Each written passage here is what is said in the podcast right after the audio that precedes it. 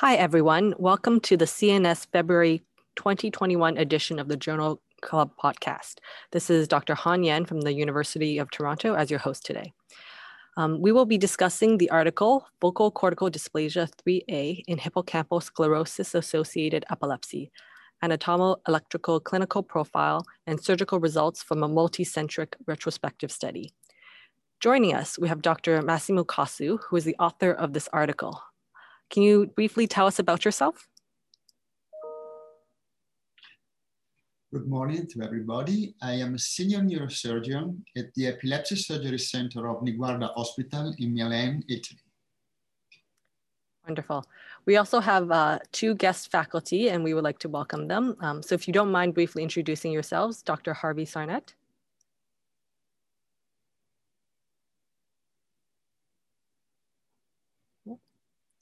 You might be muted. Sorry, I didn't. I didn't unmute myself. Thank you very much for inviting me.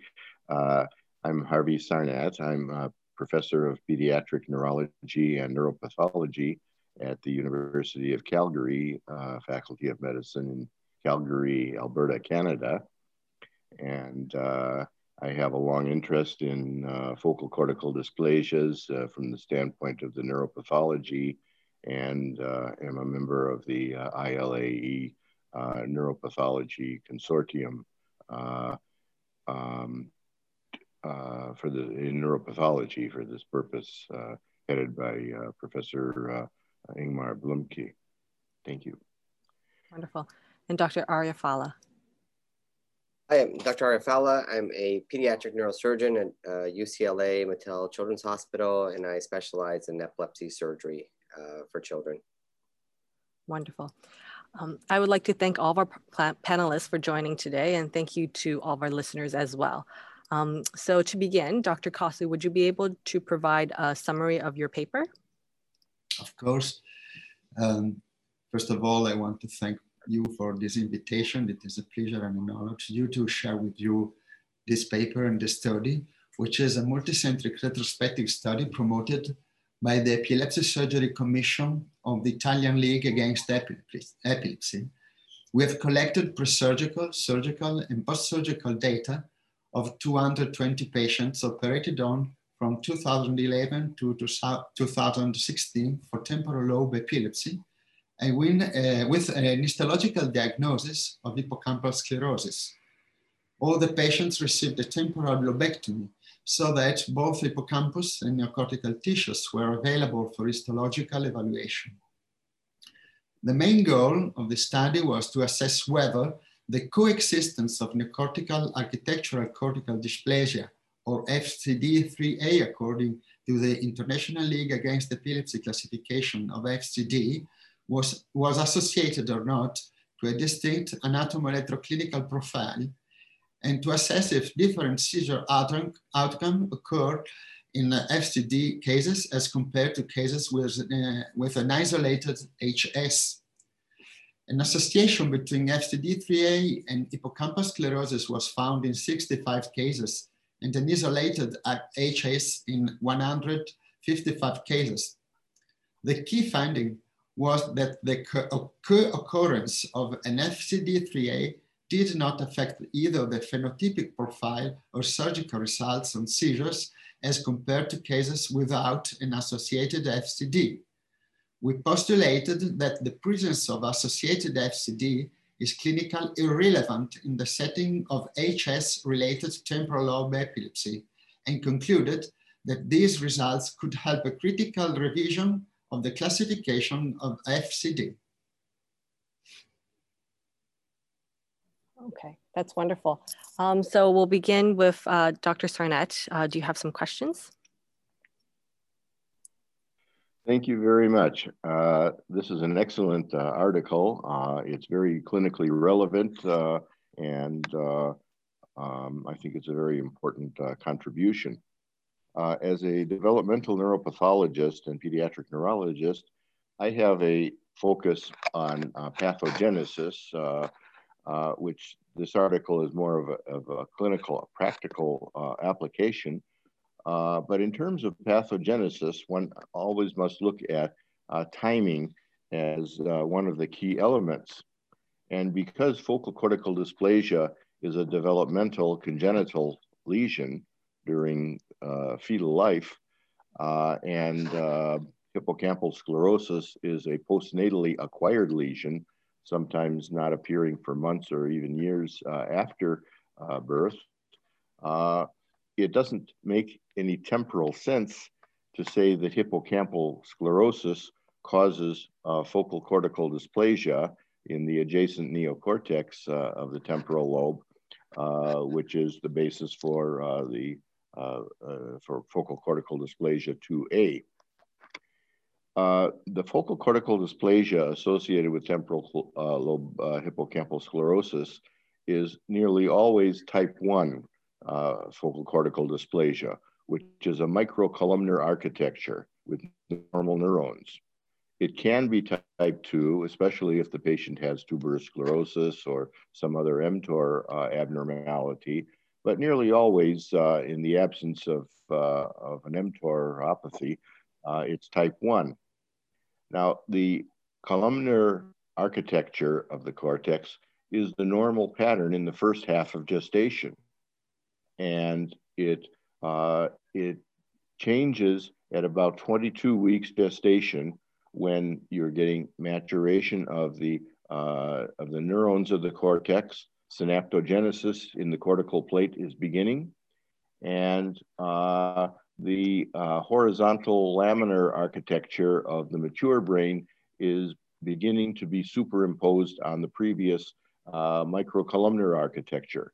Uh, even in the normal adult brain, uh, you still see some remnants of the microcolumnar architecture, particularly in regions where there's bending of a gyrus at the crown of the gyrus and at the, uh, uh, at the depth of a sulcus. Now, uh, type 1 uh, focal cortical dysplasia is highly epileptogenic. That's how it presents. And uh, it's not epileptogenic in the first half of gestation because there are no synapses in the cortical plate. So you cannot have epileptic or even normal uh, synaptic circuitry yet at that age. If we assume that uh, the uh, focal dysplasia is actually the primary lesion, uh, and it can occur because of chronic ischemia or a number of other conditions, metabolic conditions, most commonly though, chronic uh, fetal ischemia and we see this very commonly, for example, in the cortex that's preserved adjacent to a porencephalic cyst. That cortex was not so severely ischemic that it became necrotic and it became part of the porencephaly, but it arrested the maturation at mid gestation so that you have retention of the uh, uh, of the uh, microcolumnar architecture which otherwise would be called focal cortical dysplasia. In this case, we would call it 3D because it's adjacent to a porencephalic cyst, but it exemplifies that uh, you can have persistence of the fetal uh, pattern, the early fetal pattern um, in certain conditions. So in the case of uh, the neocortex adjacent to the hippocampus, uh, if you have a, a focal cortical dysplasia, uh, type 1 or 2, really, but mainly type 1. And it becomes epileptogenic in the postnatal period when there's enough synaptic uh, uh, connections that you can develop uh, epileptic circuitry. This leads to the long debated for years or even decades question of whether epilepsy or frequent epileptiform discharges cause uh, hippocampal sclerosis. Uh, I think there's a, a, lot of evidence in favor of this uh, hypothesis, and I, I, subscribe to it. Uh, there's also some detractors from this hypothesis who feel that, uh, that epilepsy does not cause hippocampal sclerosis. This has been debated for a long time. But if we assume for a moment that it can do that, then the focal cortical dysplasia uh, in the neocortex becomes epileptogenic and the chronic epilepsy then induces the hippocampal sclerosis, which itself becomes epileptogenic also. Uh, and the temporal sequence of how this develops then makes some sense. because to say the hippocampal sclerosis is the primary lesion doesn't make any sense from the standpoint of, of the sequence of how these things are capable of developing. So this is how I would uh, try to uh, explain the um, combination uh, of the uh, focal cortical dysplasia with hippocampal sclerosis in epilepsy uh, that is now classified as uh, focal cortical dysplasia type 3A. And that doesn't have, that doesn't mean that this is going to change patient management, whether surgical or medical. Um, but it does help us, I think, understand a little bit uh, or give us some insight into uh, how the uh, condition develops uh, in the first place that results in a um, severe uh, uh, refractory epilepsy that may require surgical resection to treat. That's a very good point, and I think it's a very good summary of focal cortical dysplasia and possible interactions. So for Dr. Cossu, um, how can the timing of the two pathologies you focus on, um, FCD uh, 3A and hippocampal sclerosis, how can they be uh, reconciled into a logical sequence in terms of timing? Okay. Uh, thank you to Dr. Sarnat for his illustrations. Um, assessing the pathogenesis of FCD type 3 is a really challenging issue, especially for type 3A. Uh, as you say, the coexistent of a developmental pathologies as FCD uh, and of an acquired lesion as HIS is difficult to explain in a pathogenetic perspective. Um, furthermore, existing evidence is poor since, uh, since FCD type 3 received very little attention in the literature after the release of the 2011 classification of FCD. And so all the hypotheses are uh, may be valuable. Uh, the first one is that, uh, as being illustrated by the, Dr. Sarnat, that the FCD may pre-exist to hippocampal sclerosis and may act as a predisposing factor for onset seizures, especially for febrile seizures, which could cause the development of hippocampal sclerosis and the associated syndrome of mesial temporal epilepsy. There is one study which reported a higher frequency uh, of the history of febrile convulsions in FCD3A patients compared to HS cases. But this, our study did not provide a similar finding. This from the clinical point of view, of course. A second hypothesis, I don't know if it is, there is convincing evidence for, for this, is the FCD may be a post-migrational entity as an effect of epileptogenesis associated with hippocampal sclerosis. Uh, if I uh, remember well, a similar hypothesis has been advanced for FCD3D, which are associated with lesions acquired in early life. But I repeat, unfortunately, we do not have convincing evidence for this hypothesis. We have only uh, also to uh, take uh, into account uh, an additional possibility, um, that is that this FCD associated with a principal lesion are massively overdiagnosed or, they, or that they simply do not exist, as proposed by a recent paper focused on the critical update of FCD classification.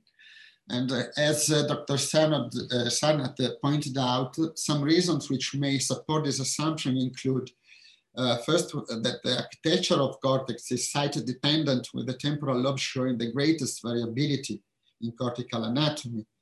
Uh, second, that in normally developed cortex, a microcolumnar arrangement may be preserved that is similar to that of FCD uh, 1A. And uh, such an arrangement may be found at gyro bending or at sulcal bottom. And third, that less experienced pathologists may interpret as pathological some artifacts due to tissue handling and processing.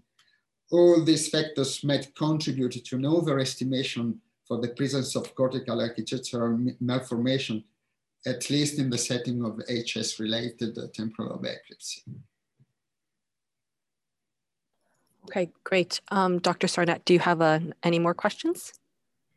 Uh, Yes, thank you. Uh, just in, in, response, thank you for that uh, uh thoughtful response.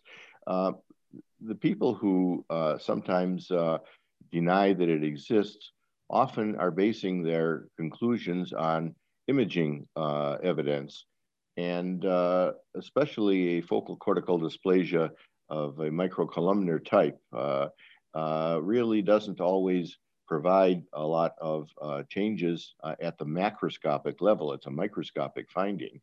And so the imaging isn't always very diagnostic of a structural lesion uh, because it doesn't change the density of the tissue at that, at that point.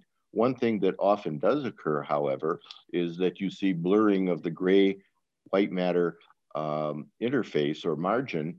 And the reason for that is because you get a dispersion of um, of uh, heterotopic neurons into the U fiber layer beneath the cortex, which themselves form a, uh, an intricate uh, synaptic plexus, which uh, communicates with the cortex and contributes to epileptogenesis. But uh, I think that uh, from the standpoint of the neuropathology, I don't think there's any question about abnormal tissue architecture there's still some question as to how many uh, microcolumns one must see before you call it uh, abnormal, and that that quantitative decision hasn't really. There's not been a, a, consensus about that just yet. And as I mentioned, it occurs more commonly where the gyri is is bending rather than the straight portion of the gyrus uh, in along the um, the sulcus. Um, my other question really was related to this, and that that uh, related to uh, the uh, onset of the uh, seizures, uh, whether there is um, a peak or a, a time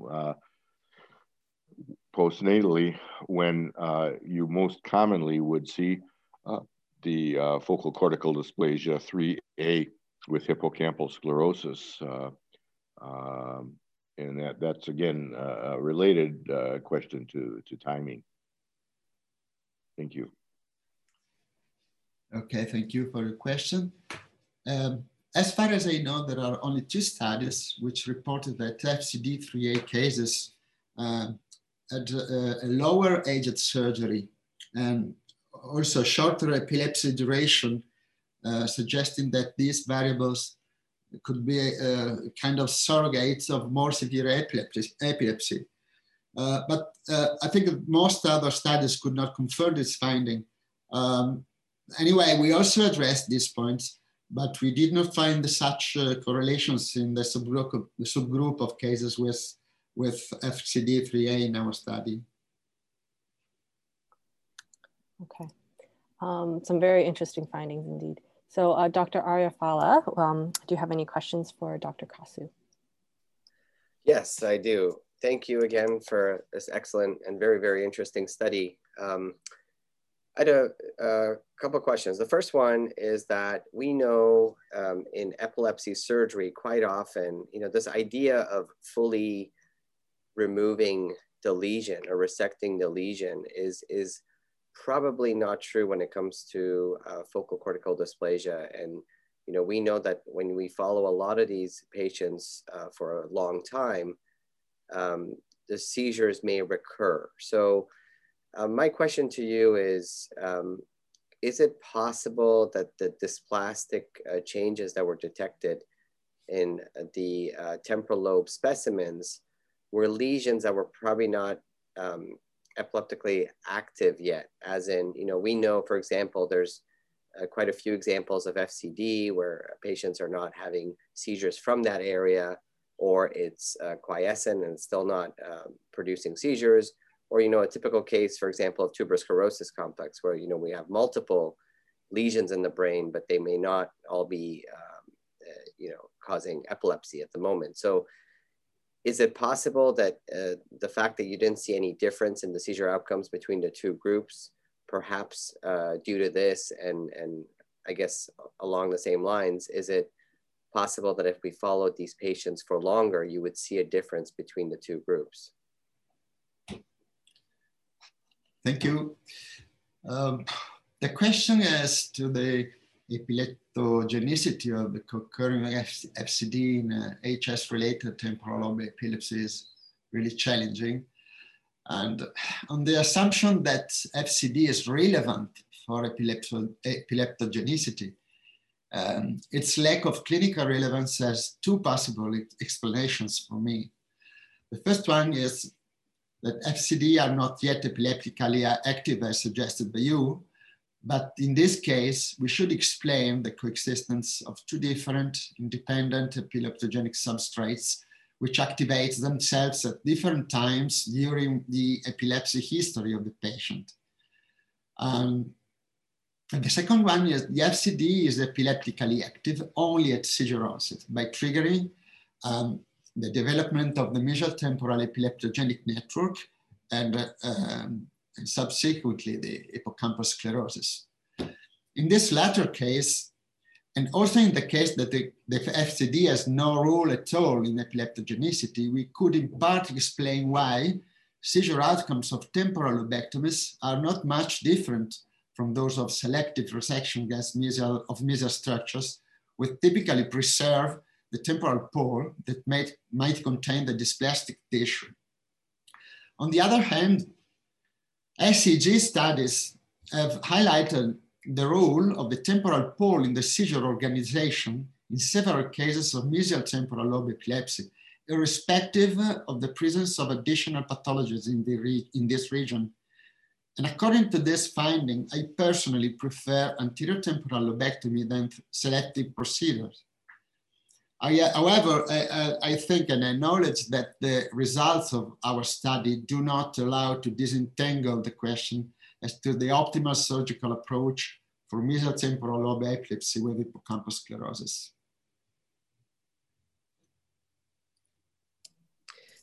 Thank you for that. And I, and I think actually, um, part of your answer, you you answered the second question, which I had was whether um, you know a lot of the focal cortical dysplasia is likely in the temporal pole as we commonly find it, and that that is usually within the margins of a standard temporal resection.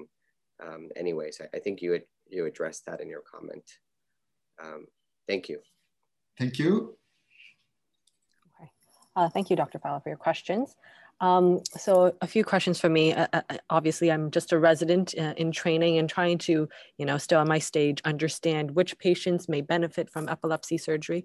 So from reading your study um, in the multivariable analysis, uh, there are three outcomes, extended temporal lobectomy, post-operative EEG, and duration of follow-up were identified as predictors. Um, however, since you know two of these are post-surgical, do you think that these results may affect practice in terms of, you know, as a neurosurgeon, or will it really impact how you may change your follow-up? As Dr. Fallah mentioned, a lot of epilepsy may reoccur. So how do you think the findings from your study may um, affect how we may all think about uh, neurosurgical um, approaches to epilepsy? Thank you, Dr. Young. Um, here uh, we are speaking of findings provided uh, on, the, on the whole cohort uh, not in the subgroup uh, with FCD3A. Uh, um, this is not really the mm, primary target of the study. Anyway, I agree that predictors which are available only postoperatively are of limited usefulness for changing our practice, especially from the surgical point of view. Um, nevertheless, I think that some of these postoperative predictors may have an impact on the clinical approach to our patients, at least as to preoperative counseling and postoperative drug management are concerned. Um, for instance, let's uh, think of postoperative EEG. In our court, the timing of postoperative EEG varied across centers, ranging from the immediate postoperative days to several months after surgery. So we did not know if the EEG had been recorded before or after seizure occurrence. So we could uh, classify the presence of epileptiform activities only as a marker of failure to control seizures. But at the same time, this means that in a subset of patients, an abnormal postoperative EEG may be available when a relapse of seizure has not yet occurred. And this information is useful to recommend caution in the management of antiepileptic drugs and for instance, in planning their withdrawal. Uh, then uh, the increased odds of seizure recurrence associated to the duration of follow-up tell us something that uh, actually we already know from previous evidence, that is, that late, late seizure recurrence may occur in a subset of patients. This possibility should be anticipated to our patients before surgery, and nevertheless, our data indicate that the duration of follow-up impacts on Engel's class 1A, but not on class 1. This means that many patients initially classified as class 1A may present with late seizure relapse occurring during drug tapering or after drug withdrawal. And many of these patients may return to a class 1 status being classified, uh, for instance, as Engel class 1D or 1C after appropriate management of medical regimen. Okay. No, that, that makes uh, a lot of sense. Um, very informative. And again, congratulations on your paper.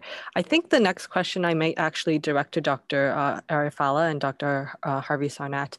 Where do you think uh, is the appropriate future direction with regards to um, neuropathology and epilepsy surgery. And I'll ask Dr. Fallah specifically. I know you recently published a paper on uh, like tonometry uh, device you're using to correlate with uh, neuropathology during your surgeries. So, um, where do you think the future uh, of you know epilepsy surgery and understanding uh, histopathology will lie? Uh, great question. Um, so, you know, based on you know, my understanding and our, in our recently published uh, study looking at uh, brain tissue stiffness changes in epilepsy, we're actually starting to find that uh, dysplastic changes are actually widespread in the brain. And sort of this idea of, and we would say focal cortical dysplasia being extremely focal is, is, is unlikely to be true. And I, and I think a lot of what we're doing in epilepsy surgery um, is uh, interrupting the network as opposed to fully resecting the epileptogenic network. I, I, I guess only the only exceptions perhaps um, are probably in situations of a low-grade tumor or a cavernous malformation or AVM, but, but typically, especially when we're talking about dysplastic lesions, I think we're sort of interrupting um, uh, the circuitry, and that's why the long-term outcomes are extremely helpful. I, you know, I over and over again now at our conferences, we're starting to learn that, you know, one year and even two year outcomes are probably not enough to, to be able to assess um, how a patient's going to do in the long term. So, um, so for that reason, I think, um, uh, you, you know, again, we need to follow these patients for longer. I do think it's still important to, you know, th this study is very important in sort of um, making us uh, pause and think about the role of dysplastic lesions when there is hippocampal sclerosis.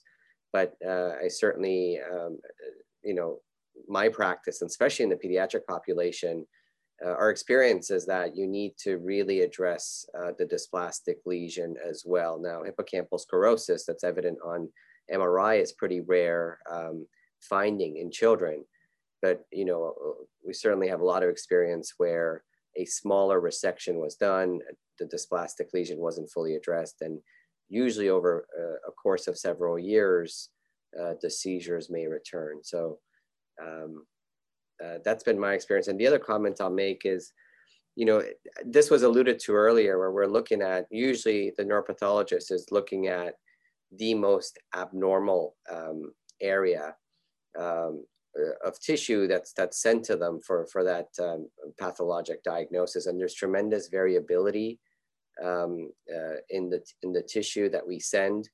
Um, so I think these are factors that need to be considered in future uh, revisions of uh, the ILAE uh, FCD classification.